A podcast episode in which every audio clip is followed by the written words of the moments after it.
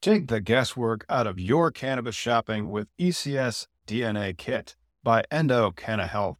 I did this years ago and it continues to empower me to get nerdy with my cannabis choices, which you know I like. If you've watched our Cannabis Legalization News podcast, did you know that right now you can save 25% off your DNA test at endodna.com? That's E N D O DNA.com and use promo code POD25. That is P O D, the number two, the number five. Your purchase includes the Endo DNA collection kit endo decoded report, personalized cannabinoid and terpene suggestion, endo aligned product matching in your state, suggested dosage guidelines, and optimum methods of administration. Once you know your personal ECS data, you can shop endo supplements tailored specifically for you. And right now, Endo DNA is celebrating their new patent with a BOGO offer on their Effecca soft gels lineup. Since so many of you struggle with sleep, I want to highlight Effecca Unwind created to support healthy sleep cycles using a patented proprietary formula of hemp derived CBD, terpenes, and essential oils. If sleep is eluding you, sweet dreams are made of this. So buy one, get one, my friend. You can shop online at endodna.com. And don't forget promo code POD25 at checkout to save 25% on your DNA test kit.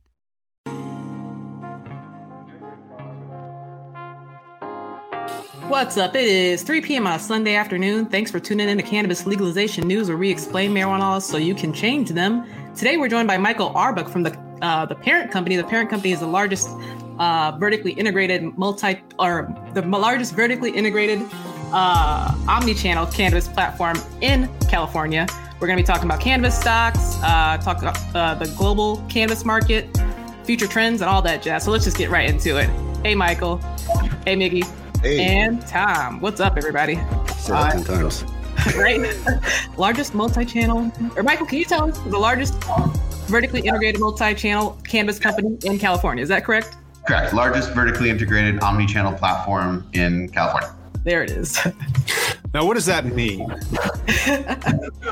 so, we're the largest vertically integrated cannabis platform, which means from seed to sale, uh, we have the largest footprint. Um, and uh, in terms of omni-channel platform, um, we are able to, you know, not only sell our brands through our own D2C, but we're selling third-party brands as well, um, similar to, you know, other um, other sites out there that um, that are D2C. You, re- you guys recently uh, signed a deal, acquired like the parent company is it encompasses both uh, uh, Caliva and Monogram, right? Yeah. So the the SPAC transaction. So I was the founder of Subversive Capital Acquisition Corp. Uh, we identified uh, two targets in California, Caliva and Left Coast Ventures. Um, Caliva had an existing joint venture uh, relationship with Jay Z, uh, and they launched the brand Monogram. Um, and so we acquired the other 50% of that JV as part of this transaction.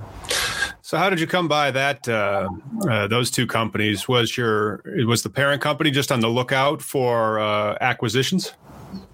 Yeah. So when you launch a SPAC, you've got 18 months, or our SPAC had 18 months to go find one or more targets. We always had anticipated um, doing a, a, cannabis company in the US, and we focused um, squarely on California for the most part. However, we did um, we did uh, look at over 100 assets uh, over the 18 month period, or over the 14 month period from the time we started to the time we signed with um, with Caliva and Left Coast. So the parent company itself is the SPAC, and you were as submersive, or uh, sorry, was it submersive? The, subversive. Subversive uh, as as the company raising the capital for that SPAC, and then uh, the parent company itself becomes the SPAC, right? So no. So the SPAC is Special Purpose Acquisition Corp, which is Subversive Capital, and okay. we went out and raised five hundred seventy-five million dollars. We then identified two targets. Oh.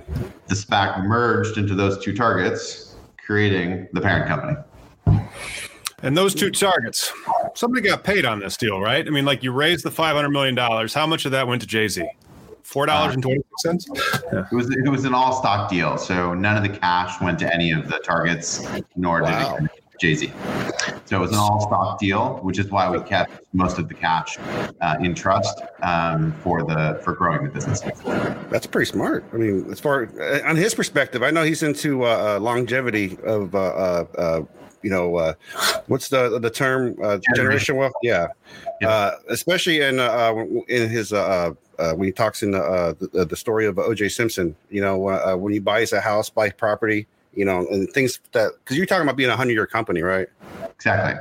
And so one of the reasons, I mean, Jay Z named our company the parent company because you know, uh, I mean, I don't know if he said this publicly, but um, but it's a it's sort of a meta name that really represents that we're creating this first 100 year company. Like it, it is the cannabis company, um, and exactly right in terms of building a not only a generational company but building generational wealth for its founders. And I'm pretty sure Jay Z was already there. I mean, he was worth a lot. I, if that can't make it three generations, what can? Uh, however, maybe he's not worried about his grandkids. He's worried about his grandkid, grandkids, grandkids, and that's cool. But um, so you guys are just going into this, and you're still really well capitalized. But you mentioned that a SPAC has 18 months to identify an acquisition target and then to uh, close on it. What happens if they can't do that within that time frame? Yeah, so we're, we're we've closed, so we're no longer a SPAC. So the parent company is a standalone company. The SPAC is gone. Um, so if I hadn't closed the transaction on January 15th with Caliva and Left Coast Ventures, um, the SPAC just expires. Uh, the investors get their money back, and I will have lost whatever capital we had put in to try to do this. Wow! So SPAC's just a momentary like investment uh, pondering for a minute, and if you can't figure it out, then everybody gets their money back. Yeah. So 50% of SPAC sponsors, you know, fail uh, and end up not being able to find a target. Wow. Uh, it was fortunate that you were able to find two and then uh, remain adequately capitalized. So, because you were able to absorb an all stock deal, one of the questions that I just have to have is like, well, what type of tax implications is that? So, uh, what corporate organizations were the uh, targets? So the the two targets were Delaware. I believe they were Delaware C corps, um, and we're also a Delaware uh, corporation as well. So fairly common. And that would make the the absorption through uh, an all stock deal more feasible, right? Yeah, this was a, a very tax efficient structure. Wow. Yeah. Just we just like to give tips out for those watching at home. You know, yeah. and, uh, there's reasons why that's set up that way.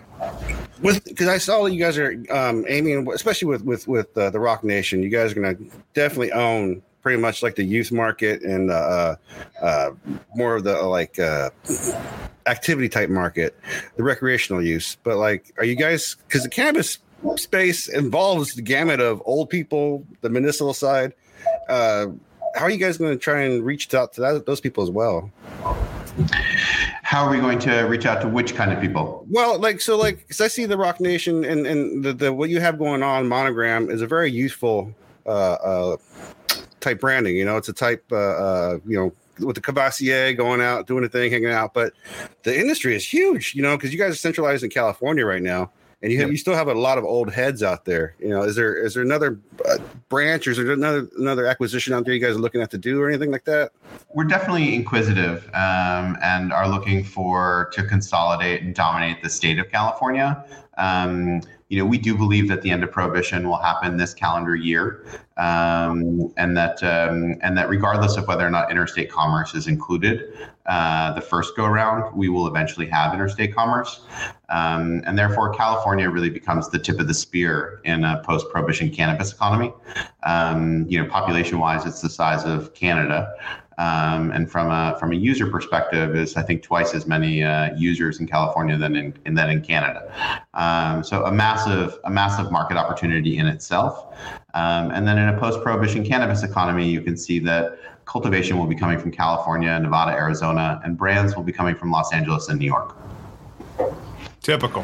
They manufacture it somewhere outside of the cities in which they sell it. Um, that's well, From like growing up in New York, um, you know, it was California, Oregon, uh, British Columbia marijuana that was being sold in Washington Square Park. Um, and so while that was a part of our illicit trade, there would be no reason why in a, in a legal framework, um, people living in Dallas or Miami um, can't partake in California grown weed. I think that's really going to keep the price up of Humboldt County uh, weed. Uh, have you heard of the the appellations that some people are, are, talking about? How it'd be interesting if weed was identified by where it was grown. Yeah, I mean, I definitely think that weed is more similar to wine than it is to say beer or hops, um, because there is a terroir. Um, and I think California certainly has its own terroir, as does Oregon and, and Washington State and British Columbia. Um, but you know, we're now in this state siloed, um, you know, uh, way of doing things, and there's cannabis being grown in places like Minnesota and uh, and you know upstate New York, um, you know places that traditionally wouldn't uh, have real agricultural economies. They wouldn't grow tomatoes or peppers, let alone cannabis. Um, and so this is an agricultural product and should be grown in states that have the right weather and climate um, for this type of cultivar. I saw that you talked about the vertical being the way to go. Um, in Washington, in the early days of the medical, that's kind of how it has to be, right? The guy had to plant the seed, the guy had to be the one with the storefront, the guy had to be the one to sell it, market, whatever. Um, but then we've had guests in before to say that's not feasible because it's a lot for one hat to take in. But you being with the, the, the bigger funding, you're able to actually have like an HR department, whatnot.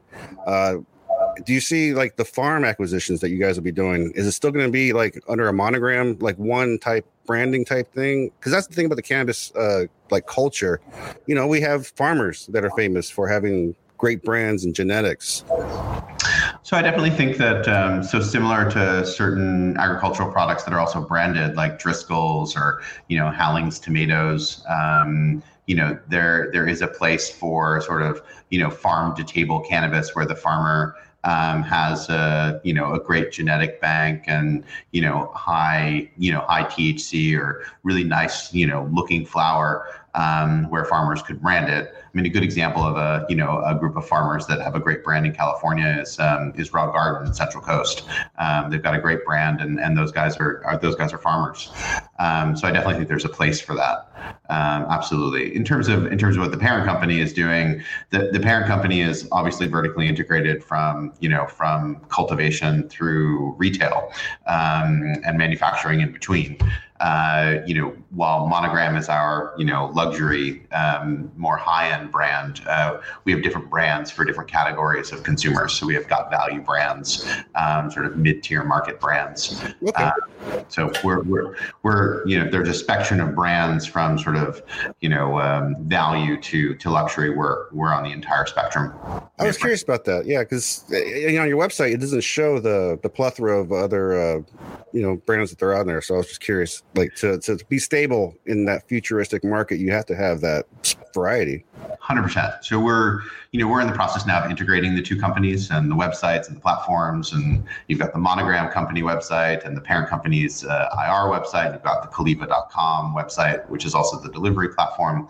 And so we're in the process of integrating all of that um, to have it make more sense to the consumer.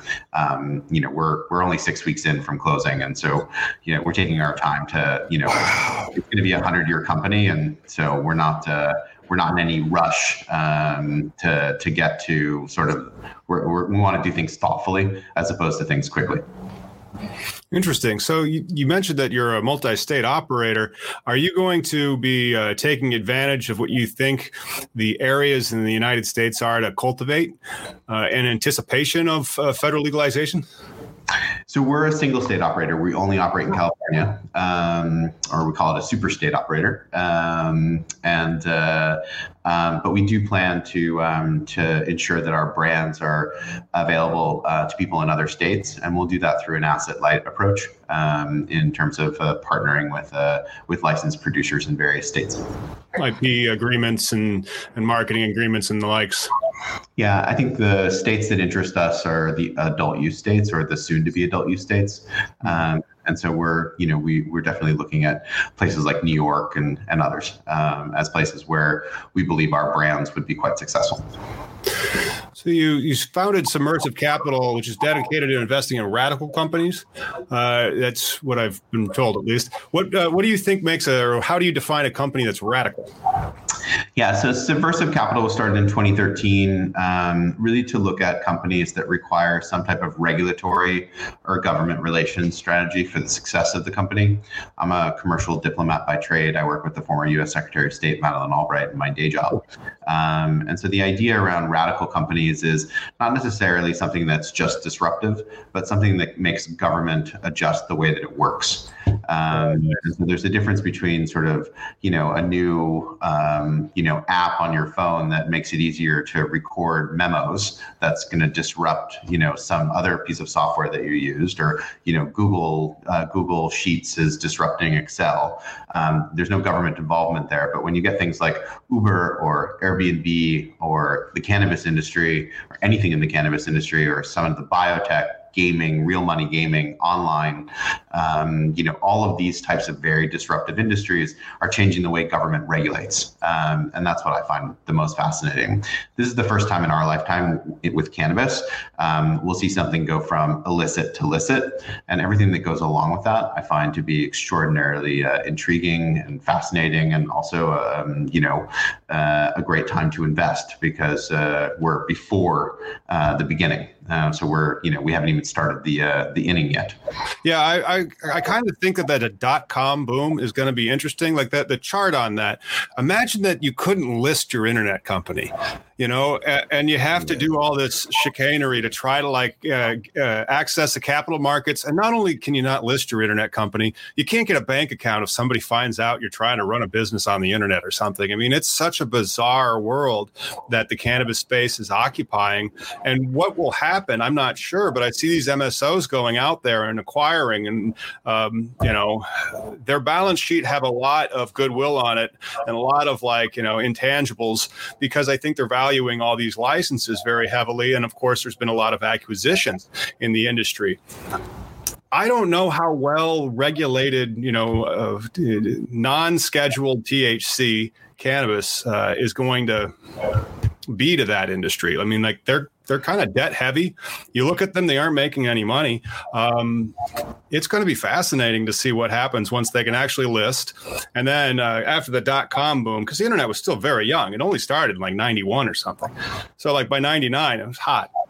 If it's going to be a, a pretty big hot thing, and then it'll it'll you know what it always does crashes and then if it'll take time to come back or, or what's going to happen yeah so i was actually a part of the dot-com uh, boom and bust um, I, I, started the first internet television company uh, so cool. started youtube before there was youtube the difference between uh, the difference between the cannabis industry and uh, and the internet bubble was that during the internet bubble, I mean, you could literally just sort of, you know, unplug your server and you did not have a company. Um, the cannabis industry, particularly the U.S. cannabis industry, has real customers, real revenue, uh, real infrastructure, real profitability. Um, you know, there was a lot of smoke and mirrors during the sort of the 1999 to 2000 um, when the bust really occurred. Um, there really was no there there. Uh, people weren't building big, um, you know, big systems. You know, Google and YouTube and the ones that we know today um, were built, you know, four or five years after, um, you know, the the bust. Um, and so the it's it's different. Um, while I do think that the market is in a bit of a bubble, I don't think it's specific to the cannabis industry. Uh, the cannabis, you know, cannabis consumers, um, you know, uh, it's one of these sort of non-elastic markets whereby um, it's it's pretty steady, and then in in you know sort of down markets, there's an increase in cannabis use, um, and so um, so you know these are these are companies that are that are going to be around for a long time. I was, gonna, I was trying to get to with the, like the consumer is always like a flat line. You have recreational users, people who are Friday night users because it's a great time. But I think majority because it's a twenty billion dollar tax revenue industry, are just flatline daily consumers. You know, I, I consider myself a high use consumer, um, but then you know there are people who are just um, like clutching at pearls and still waiting. You know, how do we get these people? How do we pull them out, you know, because yeah. I think I just think like with media, what if uh, are you, you familiar with Tom Segura? Which one? Uh, the comedian Tom Segura. No, I'm not. They, they had a chance to sign a podcast deal with McDonald's for a million dollars, but they or two million, but they got canceled because they had uh, a, a raunchy joke about a video online. Like most people do, they stream a video and, and talk about it. McDonald's pulled that in a heartbeat. But if you can get a McDonald's to endorse a cannabis, I think it would, or like a, a, podcast, a paper, an ad, you know, that would be huge. You know, that that's the more centralization mainstream. Yeah, so I. I mean, I do think that um, that we need, you know, it, the the more legitimacy to the industry that is brought by sort of mainstream, uh, the better. One of the reasons why we've done this um, this partnership with Roc Nation, for instance, is you know Roc Nation is a joint venture with Live Nation. It's uh, Jay Z's entertainment powerhouse. Um, they represent some of the you know the world's leading artists and athletes. They have partnerships with the NFL um, and other institutions that you know are sort of you know uh, made in America. Um, and being being able to um, being able to uh, to have a partner um, that is so highly respected among um, institutions within our country that are uh, powerful and respected is important uh, piece in you know moving us towards the end of prohibition. Um, so I couldn't agree with you more. Um, so I, I, do think that you'll start seeing more Fortune 500 companies get into the space. We already have companies like Altria and AB InBev that are in the industry, um, and I'm assuming uh, and believe that you know other Fortune 500 companies will be entering the industry um, in no uncertain terms in time. Do you think it's oh, just more along the lines of currently it's illegal, so we won't promote it? I think it's mostly just around the federal the federal rules. Um, the publicly U.S. publicly traded companies are concerned that they might get delisted. Um, I don't think there's anyone out there that's really concerned about reputational risk at this point. Um, you know, even some of the major networks, uh, cannabis is uh, included in conversations and uh, on uh, you know primetime television, um, uh, which wasn't the case three or four years ago. Um, so I do think that uh, the stigma behind cannabis use is essentially gone. Yeah, right it's really about protecting one's um, banking relationships and uh, and listing uh, is the are the hurdles that need to uh, yeah. be overcome. But what about the? So you think that the, uh, the descheduling of cannabis, so it's no longer illegal, will actually hasten the destigmatization process against the cannabis plant?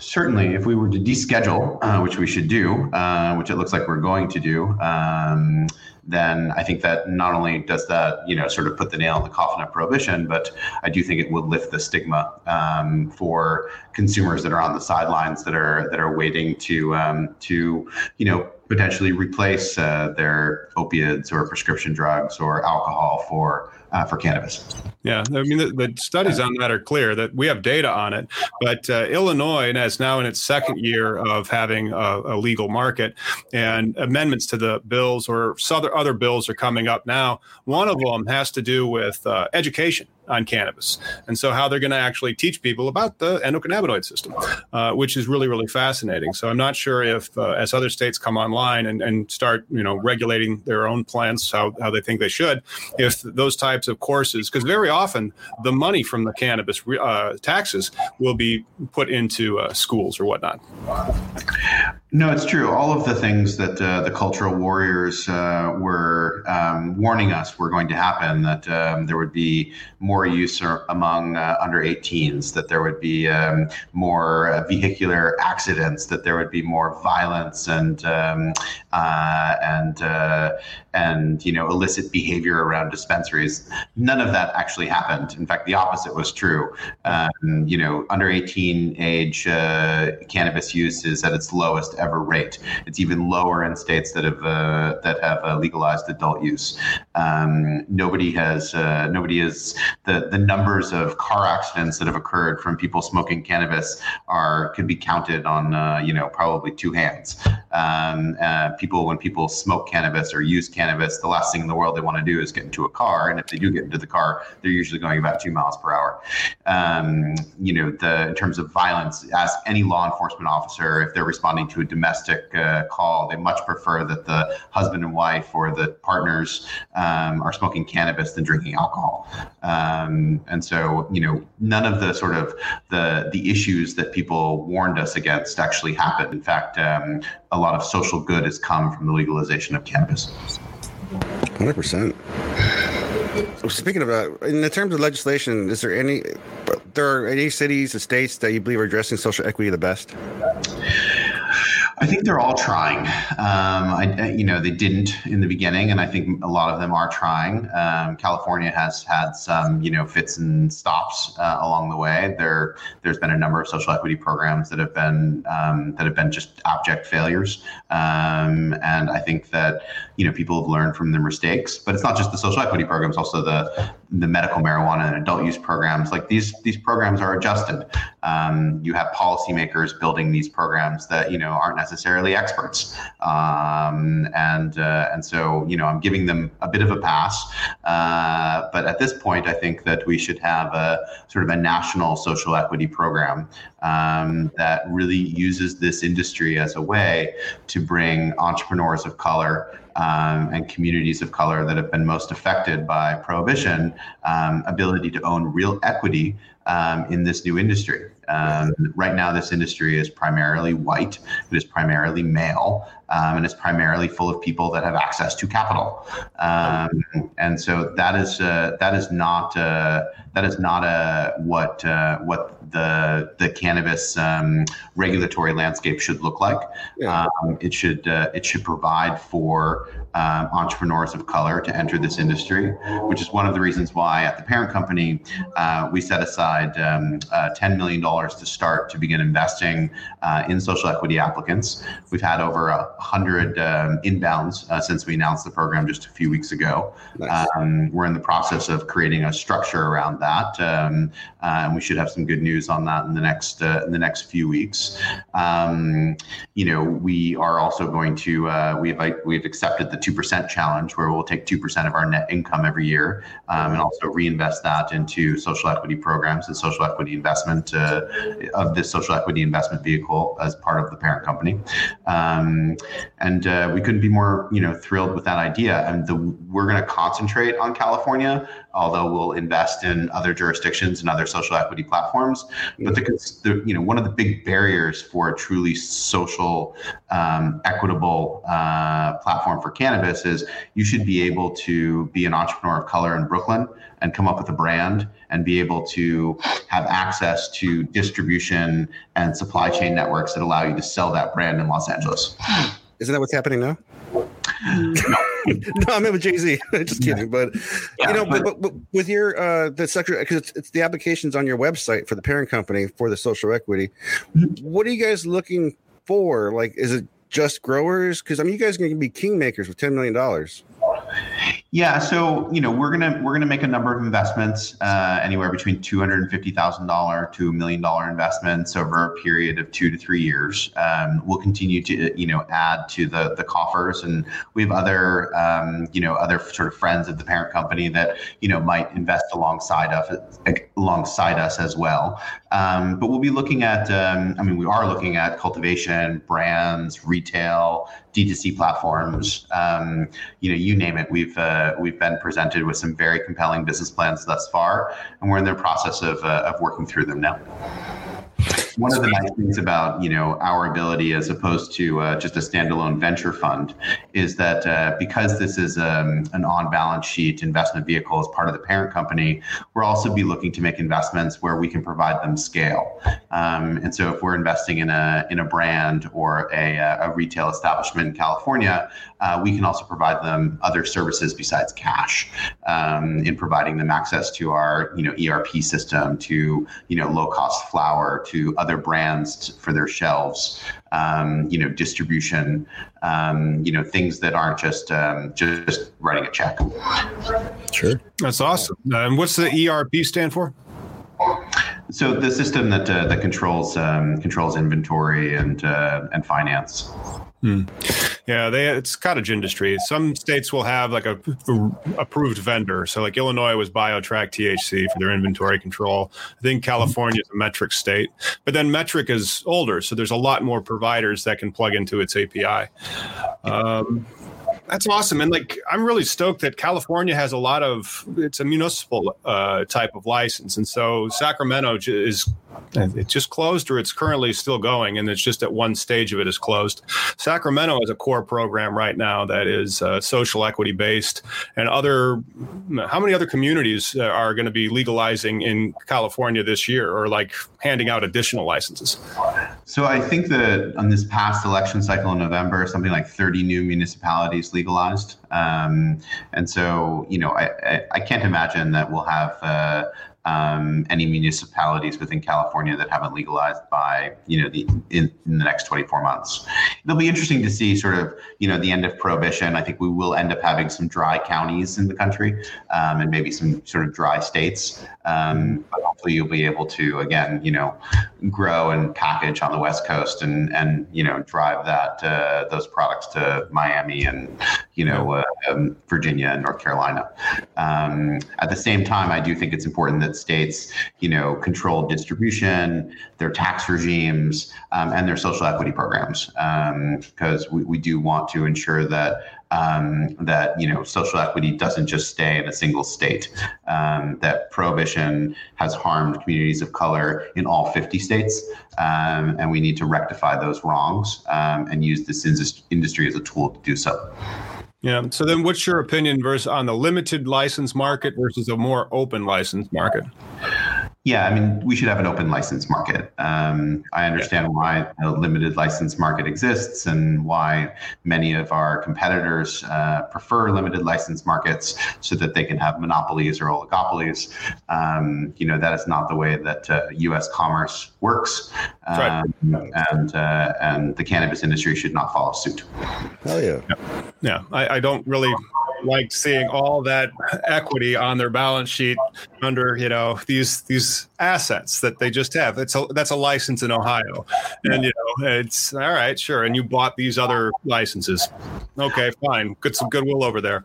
But uh, like you know cities municipalities can say, well, we don't want you know seven uh, dispensaries on one street. I mean, I live in Manhattan, and there are rules around you have to be 200 feet from a school, and there can't be more than a few licenses. So limited in that sense, but that it's open and that anyone can apply, and you know, uh, as opposed to you only give seven and that's it. What about like a Budweiser bar? There's no like Budweiser bar. There's like a Budweiser tasting room if you go to that brewery. Do you think the license will ever be the three tiered distribution uh, retail model that alcohol took on after Prohibition? Yeah, fortunately and unfortunately, I do think this is going to model alcohol. Um, so I do think we'll probably have these sort of state-based distribution mafias. Um, you know, it's it's sort of you know you sort of pick your battles in wanting to end prohibition. Um, if that's what we have to live with uh, to ensure that I can produce my Budweiser in New Jersey and sell that Budweiser in Seattle, even if I have to go to a different distribution truck to do it. Um, you know, I think that uh, you know we'll take our wins and our losses where we can get them. Right Is uh, working with the uh, the parent company, uh, say like even like successful equity, but you're talking how it's not going to be just cash, right? You're also working at the Roc Nation, and Roc Nation also does uh, manages uh, football players or uh, sports athletes. Is that a possibility? Like cbd do you see athletes coming into the, the picture here you know endorsements and whatnot yeah 100% so the nfl already uh, announced a program where they're going to start looking at cbd for their players um, they're running their process now other sports teams, sports leagues have come out in in favor of uh, and use of CBD. Um, you know, some sports teams have uh, have said that if you're using um, in a medical only state, that there won't be any issues in terms of your ability to play or not play. Um, you know, cannabis testing in some leagues and sports has uh, has just ceased. Um, so you know, sort of moving all in the right direction. Um, but I do anticipate all major sporting leagues, the NFL, the MLB, the NHL, um, all to embrace uh, cannabis and CBD, uh, but both THC and CBD, um, particularly you know uh, on things like pain, man- pain management and inflammation, and um, you know other uh, other issues that athletes uh, suffer from, where um, prescription drugs have just been um, you know uh, a, a, colossal disaster um, to those communities. Yeah, and I also think there might be something in there for the concussion protocols, because uh, one of the things that patent uh, 663507 specifically prescribed about um, what the THC and the CBD and the other cannabinoid molecules are is this ability to be a neuroprotectorant. And so, like, if you get a concussion, should your protocol include taking CBD or or, or THC to help um, prevent and to, to facilitate more healing in that? I don't know. It'd be nice to see that research, but yeah, honestly, I don't know either, and I think I would also like to see that research as well. I will say that you know cannabinoids are sort of nature's um, you know, anti-inflammatory agent. Um, and so anything, you know, having to do with the inflammatory system, I mean, I'm epileptic or sort of the neuro, the neuroinflammatory system or the endocannabinoid system. I do think that um, that uh, that CBD can play an important role in that. Um, but I think that would be a useful um, study to do is to see, you know, what CBD or THC has any effect on uh, both concussion prevention and treatment. Yeah, I mean, it's just it's such a terrible byproduct of our current law that it's currently there. I mean, like it's a statutory definition of marijuana, which is prohibiting uh, the industry from doing many things and prohibiting the any type of research on that particular issue for being done in this country when it ha- comes to THC. Yeah, no, I agree. Um, you know, most of the research that has been done in the United States for the past 50 years has been around the negative effects of cannabis uh, because that was the only thing you could get approval from NIDA to do. Um, that's starting to change. We're starting to see real research and real clinical trials for a number of indications. And so, uh, so I anticipate uh, when legalization occurs, and the end of prohibition happens, um, that the sort of the, the floodgates will open for more scientific inquiry into how cannabis can be effective for various indications. So, did you actually share that you were epileptic back there, or uh, did you slide that in? That's uh, efficacious for epilepsy. Yeah, no. So I'm, you know, personally yes, but also involved in uh, both epilepsy research and um, and a, a, few epilepsy foundations, including FACES, which is finding a cure for epilepsy. Um, you know, my personal doctor was the uh, the doctor that um, that ran the first GW Pharma trial for Epidiolex, uh, and my family has a number of friends who have children that uh, that have either tried Epidiolex or are currently on Epidiolex, uh, um, and so um, so one of one of my interests interests in this industry has always been um, from the medical side, uh, specifically around the indication of epilepsy. Yeah. I mean, just, no, that's, that's that's the that's the thing. I mean, that's that's really really great that you have that ability, but the most people don't understand the endocannabinoid. They've never heard of it, and like you you. I mean, to t- have it touch you so personally is a, a very powerful thing. Do you uh, credit that for one of the reasons why you wanted to become uh, where you are in the cannabis industry. Certainly, no, it's been definitely something that um, that you know brought was one of the reasons why I was interested in uh, entering into this industry as an investor, um, and it's certainly something that I've dedicated resources and time to.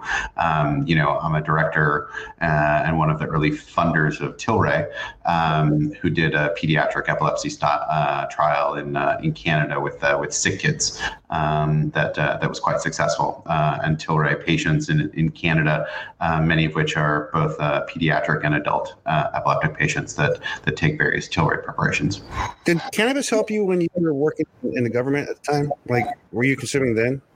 I, I never worked in the government or uh, but as a because you were a representative then, or you're. No, I, I, work for a consulting firm. I work for a couple of think tanks. Um, okay. Did, uh, analysis to the government. But you're because you were said you were, had the masters in international affairs. Uh, yeah. You, yeah, I mean, were you using it back then? interact with governments. I'm just saying I've never been in the government. Oh, got you. Um, but no, I, I, to be honest with you. Um, I'm also asthmatic, uh, and so um, so smoking uh, cannabis has been more difficult uh, as a. But I do like um, uh, the occasional edible. Um, uh, there's a beverage company that I'm an investor in called Artet, uh, which is which is a great a great beverage company, which is five milligrams of THC, which I think is quite good. So, do they do they make it? what's what type of beverage is it? Is it just like a seltzer water or what? So I'm an investor in a couple of different beverage companies. One is a CBD seltzer uh, called Sweet Reason, uh, and the other is Artet, which is a um, basically a, um, a, botanical preparation uh, that has THC in it and tonic. Um, and they just launched a, a can uh, that's available in uh, in California, which is pretty exciting.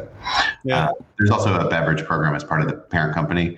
Um, Caliva owned its own CBD beverage company, um, and um, and LCV had a has a um, a brewery or a bottling factory for um, for uh, for a, a THC uh, beer, um, oh. uh, and so we're in the process of integrating those capabilities together. And you know, beverage will be uh, will be a part of our brand platform um, in California. Nice. Yeah, a THC beer would be fantastic. Then I'd probably not have to drink again. Uh, but I drink a lot of CBD beer. I'm sorry, THC beer. Um, that's that's cool. So, is it made from one of those nano emulsion properties? Have you heard of those types of things? Yeah, I mean, there's lots of technology in it. Uh, nano emulsion is one of them. Um, you know, lots of lots of people a lot smarter than me are trying to figure out best ways to um, to get cannabinoids, uh, particularly THC, into a beverage format um, and to make it consistent uh, and not, um, you know, even even so much as going to the the technology around the can and the can liner is going to be important with THC because many of the THC beverages that came out a couple of years ago, when you went to buy them in the dispensary, you could just see that the THC would just cake, you know, cake itself either on the top or you know, on the side of the bottle. Um, and so you know, technology has gotten much better. Um, and so uh, so some of the newer beverages that have come out in the past year are, are quite exceptional. Man, I can't wait to try them. that sounds exciting. Uh, we recently put out a poll asking our audience what they want most to know about uh, cannabis stocks. Thirty percent of the pollers, thirty-six percent of the pollers said they want to know the basics and get a better understanding about the industry. It's a broad question, but what do you think is most important for listeners to know about the cannabis industry as far as like investing wise? Like, how can I invest into the parent company? Like, is it on Robinhood? So no, um, none of the none of the U.S. Uh, THC plant touching companies are listed um, on a U.S. exchange that allows uh, them to be traded on Robinhood or Webull or any of the sort of retail apps uh, that people are used to. Um, and so we have an OTC share and a and a neo listed share in Canada. Um, you can trade it on every major trading platform like you know Merrill Lynch or E Trade. Um, you know, uh, whatever Fidelity, whatever your trading platform is, you're you're able to trade that F share, which is uh, Gram F, um, and then in uh, in Canada it's Gram.U. Um, but uh, but we're not there yet. Once we're on the Nasdaq, um, or the New York Stock Exchange uh, will be able to trade. We'll be able to have investors trade that on uh, on on uh, on their Robinhood.